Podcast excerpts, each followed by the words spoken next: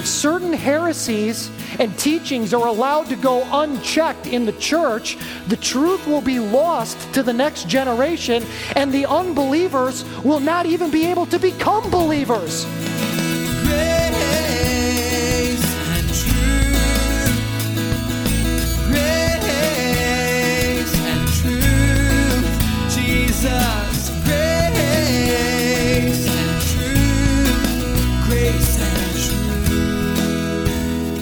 Welcome to Grace and Truth Radio, a ministry of Harvest Bible Church, verse by verse Bible teaching with Pastor Dan McGee. I'm Barbara Hannum. Thank you so much for joining us today. Pastor Dan is leading us through the book of Acts in a series titled The Gospel Unleashed. Today we'll be listening to the first part of a message, the most important question of all. Open your Bibles to Acts chapter 15. This morning, the message is entitled The Most Important Question of All. The most important question of all. Now, I want you to think about that. There are some important questions in the world, right? I can think of a few. Can you? Like, if I get on this airplane, is it going to crash? That's a pretty important question, wouldn't you agree? Amen. Amen? That's a good question. Is this thing going to make it to the other side? I want to know. That's an important question. There are lots of important questions, but I believe Acts 15 deals with the most important question of all. And that question is this. You might want to write this down. Here it is. What must I do to be saved? That's the question.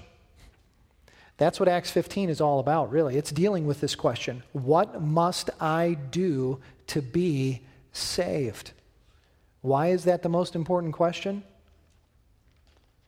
Because the answer to that question has the most important consequence, doesn't it? The answer to that question produces, for those who understand the right answer, the greatest result Amen. salvation forgiveness of sins, eternal life. Yeah, where will I spend eternity? I mean, when I take my last breath, what happens to me? Where does my soul go? What must I do to be saved? That's what's dealt with here in Acts chapter 15. That's something that is known as the Jerusalem Council.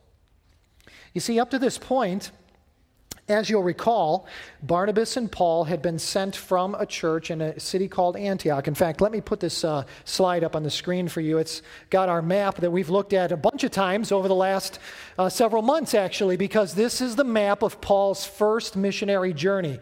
He and Barnabas left from a church that was located in the city of Antioch. That's in what is known as Asia Minor. From there, they went down Seleucia. They got on a ship. They sailed across the Salamis over here to the island of Cyprus. And from there, they began to evangelize on the island of Cyprus. They went to Paphos, which is the capital city there on the island of Cyprus. From there, they traveled north. They went to a city named Attalia there, to Perga, up to another city that's known as Antioch, not the same, obviously. It's called Antioch Pisidian. From there down to Iconium, Lystra, and Derbe, and then they retraced their steps back through those cities again, and they ended up sailing then from Attalia back over to their home city of Antioch, where they had originally left. Now, notice you're in chapter 15, but look with me uh, in chapter 14. Look at verse 27 for a moment. It says, When they arrived and they gathered the church together, they declared all that God had done with them and how he had opened a door of faith to the Gentiles. And they remained no little time with the disciples. Now, can't you imagine, church, what it must have been like when Barnabas and Paul arrived back at their home church, the church of Antioch? Imagine the stories, the tales that they could tell. Of the things that they had seen God do and the people that had been saved and converted, and how the gospel now had gone forward to the Gentiles in a powerful way. Can you imagine Paul telling the story of the interaction that he must have had with that sorcerer who was basically the right hand man with the governor of the city of Cyprus? Remember that incident? I, can, I could just imagine in my mind sitting there as Paul is telling the church in Antioch this story and how the gospel had overcome, and yet the governor still had, had become a follower of Jesus Christ. I mean, just think of the tales. And it was such a wonderful, wonderful reunion for Paul and Barnabas with this church. God's grace had been so abundant to them, hadn't it? He had sustained Paul even through a sickness. They had endured dangers along the way, but many lives had been changed. You know, when this happens, Satan is not happy, is he, church? When the gospel is going forward and when it's being proclaimed and lives are being transformed, there will be an inevitable satanic attack that follows. Why? Because as we've said before, we are in a battle. We're in a struggle. And that's what we find here in Acts chapter 15. The peace is broken. Look at verse 1. So here's Paul and Barnabas, and they're in, the, they're in the church in the city of Antioch. And notice what happens there. It says, But some men came down from Judea, and they were teaching the brothers. Well, what were they teaching? They were teaching this Unless you are circumcised according to the custom of Moses, you cannot be saved.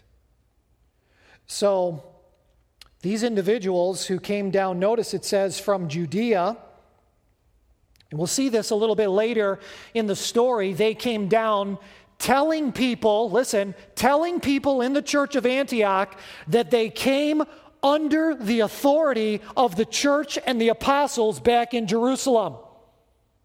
This is a very important detail. When they arrived in Antioch, they came claiming to have apostolic authority.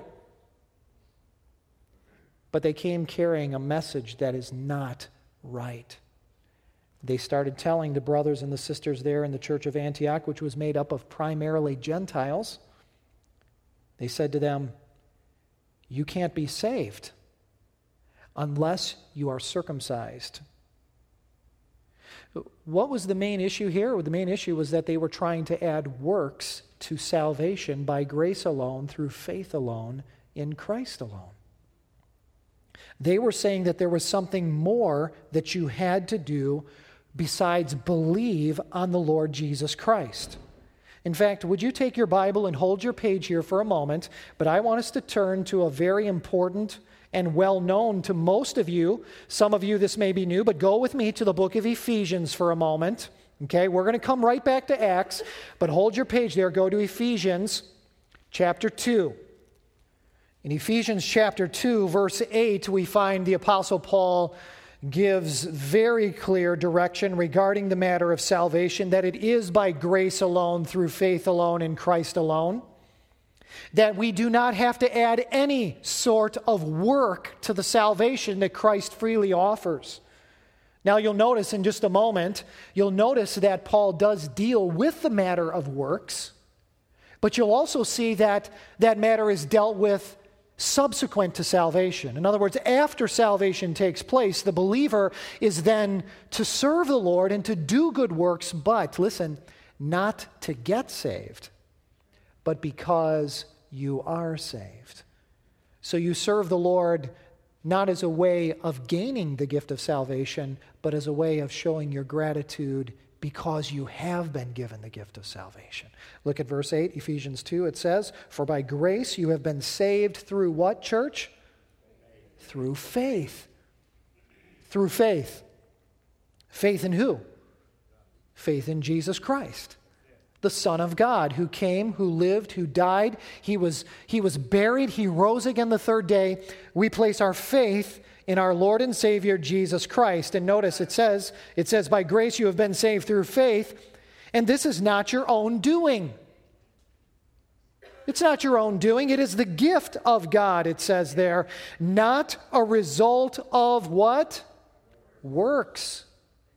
so that no one can boast. There is no amount of work that you and I can do to secure our salvation. It is solely through our faith in Jesus Christ, the shed blood of Christ, his work of redemption on Calvary's cross for you. Now, notice verse 10, though. Paul does talk about works, but it's after salvation. He says, For we are his workmanship, created in Christ Jesus for what? For good works which God prepared beforehand that we should walk in them. So we'll also talk about this a little more towards the end of the message, but once a person gets saved, does that mean that now you can just go and live any way that you want to live? And you can essentially say, Thank you, Lord, for the gift of salvation that you've given to me. But now that you've saved me, you have no claim on my life, and I'm going to go live the way that I really want to live. I've, I've been given the fire escape out of hell. I've been forgiven of my sin. And, and now, because I've trusted Christ by faith through grace, but now I'm just going to go live the way that I want to live. Is, is that what the scripture teaches, church? Absolutely not. Because the scripture does tell us clearly, and we see that in verse 10, that once a person receives Jesus Christ as Savior, God does have a plan for your life. He has some good works that He has prepared for you beforehand, that you ought to be doing them. And so the believer who trusts Christ as Savior, but then goes off and says, Well, now I've, I've been saved, but I don't, I don't have to serve Jesus. I don't have to obey Jesus. In fact, I can go through the Bible and I can pick and choose those commands that I want to obey. That's not the heart of a true follower of Christ. The heart of a true follower of Christ says, I want to follow and obey my new master. You see, our old master was what? Sin. Sin had mastery over us. We followed our natural sinful inclinations. We did whatever sin dragged us into. We just did it. But now we have a new master, Jesus. And the scripture says his yoke is easy and his burden is light. So we follow now the Lord and we do that. But let's go back to Acts chapter 15 because the question here was but what do I need to do to be saved? This is the most important question of all. Notice with me verse 2 because these guys come down, these Judaizers as they're called, and they claim to be sent with the authority of the apostles back in Jerusalem.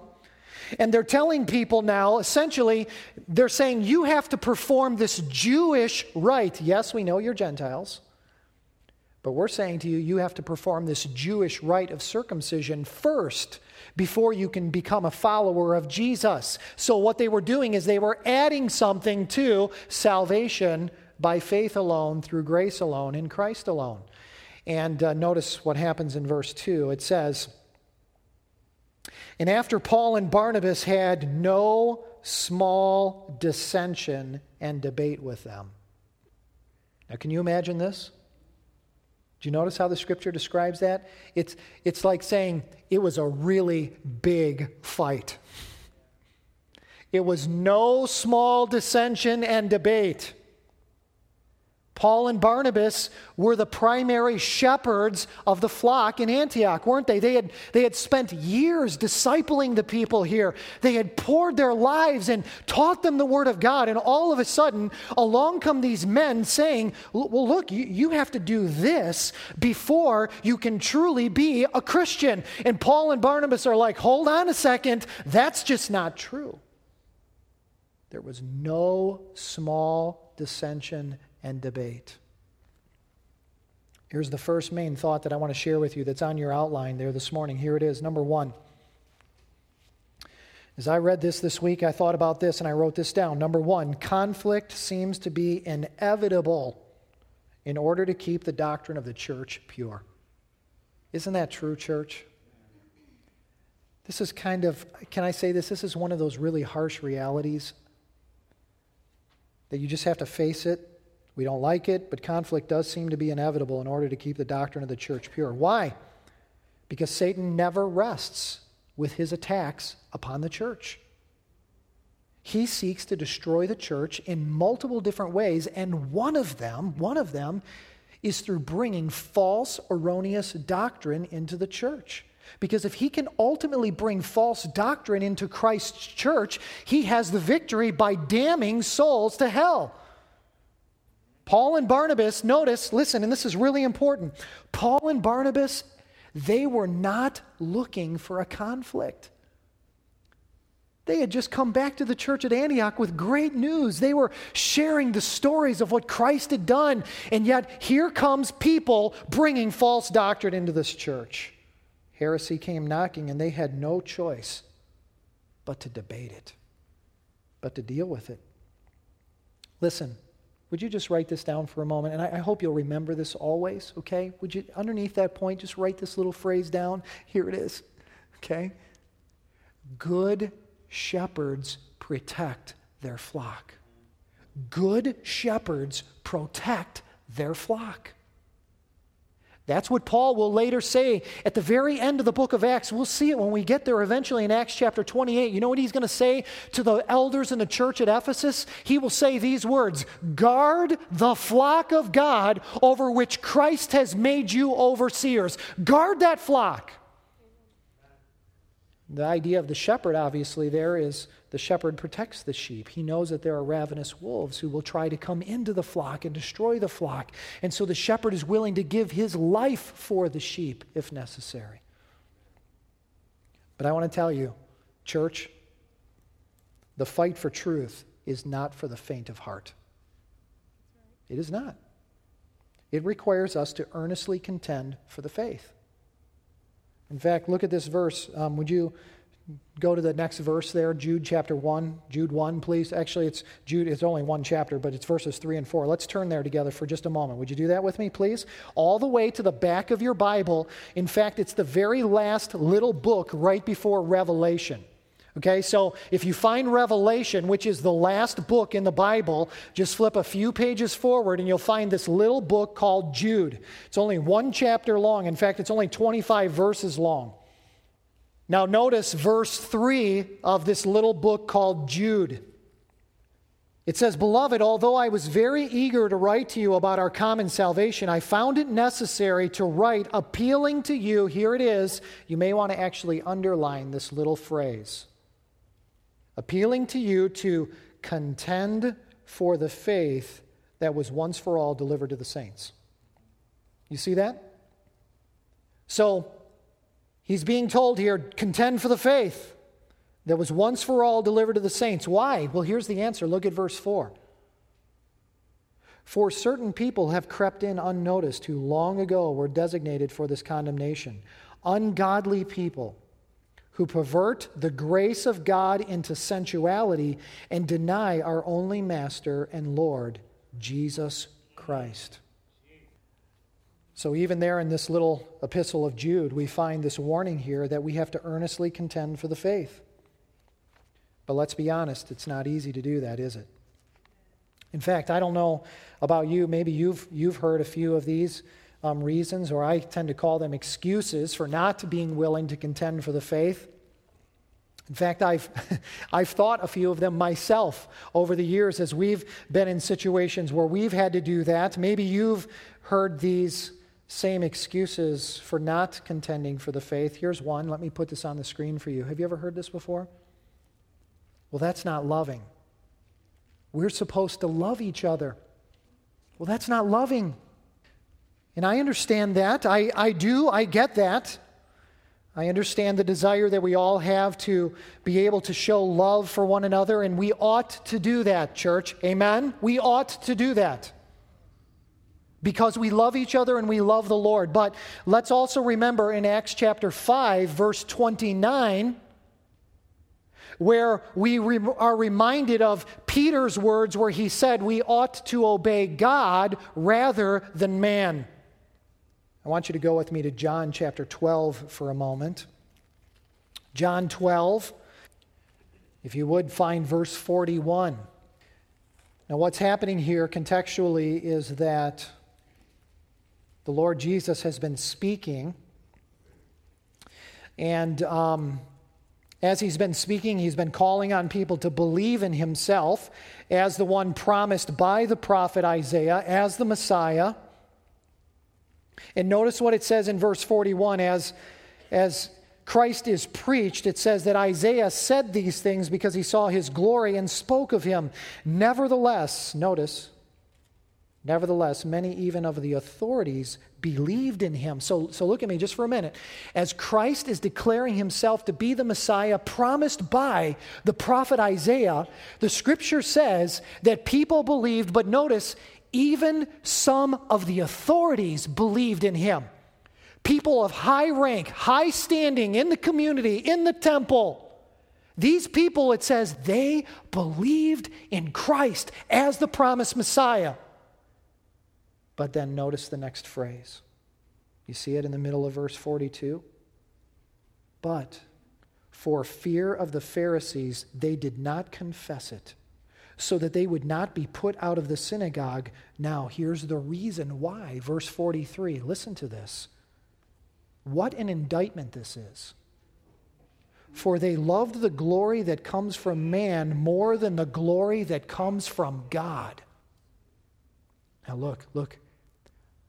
Dear church, may that by God's grace never be said of any of us that we loved the glory that comes from man more than the glory that comes from God. You see, when, when truth is at stake, the example that is set for us consistently by the apostles throughout Scripture is that we must be willing to contend for the faith. And that means there are going to be times when doing that could be interpreted by others as being unloving. And when that accusation comes, here's all you can do check your motive, make sure your heart is right with the Lord. Love as much as you can and are able to by God's grace and in His Spirit, but you must not allow this excuse that people often want to offer as a reason to not earnestly contend for the faith. I can imagine in the church at Antioch, there must have been some people when Paul and Barnabas got up in the faces of these Judaizers, when they started earnestly contending with them and debating with them, no doubt there were some people in that church that were like, Oh, Paul, stop, stop. This is not loving. Please, you, you shouldn't talk like this, Paul. But Paul had to protect the sheep, it was his responsibility to do that. Here's the second excuse. Maybe you've, you've heard this, or maybe you've even thought this. And that is, well, I just, I just don't like conflict. And conflict, conflict is a bad testimony to unbelievers. Can't we all just get along? It's such a bad testimony to unbelievers. Well, here's the problem with that, okay? The problem with that is this if certain heresies and teachings are allowed to go unchecked in the church, the truth will be lost to the next generation, and the unbelievers will not even be able to become believers because the truth gets lost. Inevitably, there is going to be a battle when truth is at stake, and we have to contend for it. Welcome to the crowd if you think test that conflict is bad and that we all should just get along. I understand that. I really do. I don't like conflict either.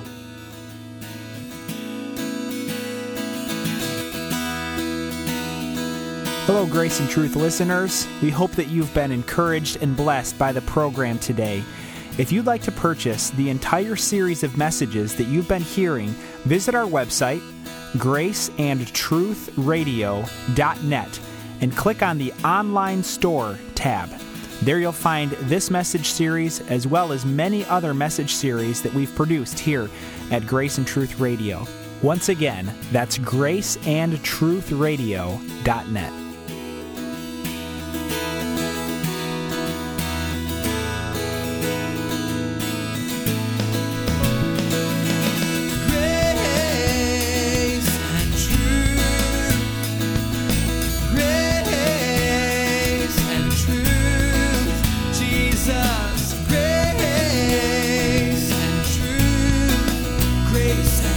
Thanks for joining us today on Grace and Truth Radio. I'm so glad that you've been with us. If you're looking for a church, I'd like to invite you to join us. Harvest is a growing, dynamic, multicultural church that welcomes people from all backgrounds, all cultures, and all walks of life. We are passionate Christ followers, and if that resonates with you, come check us out. You can get a copy of this series of messages if you go to our website, graceandtruthradio.com or you can call us at 1 877 64 Truth. And of course, Grace and Truth Radio is sponsored by Harvest Bible Church and listeners like you. Check out our website at harvestdetroitwest.org. I hope you'll come to visit us this Sunday at one of our three service times 8:30 a.m., 10 a.m., or 11:30 a.m. Harvest is located on Newburgh Road, just north of Ford Road. We hope to see you there.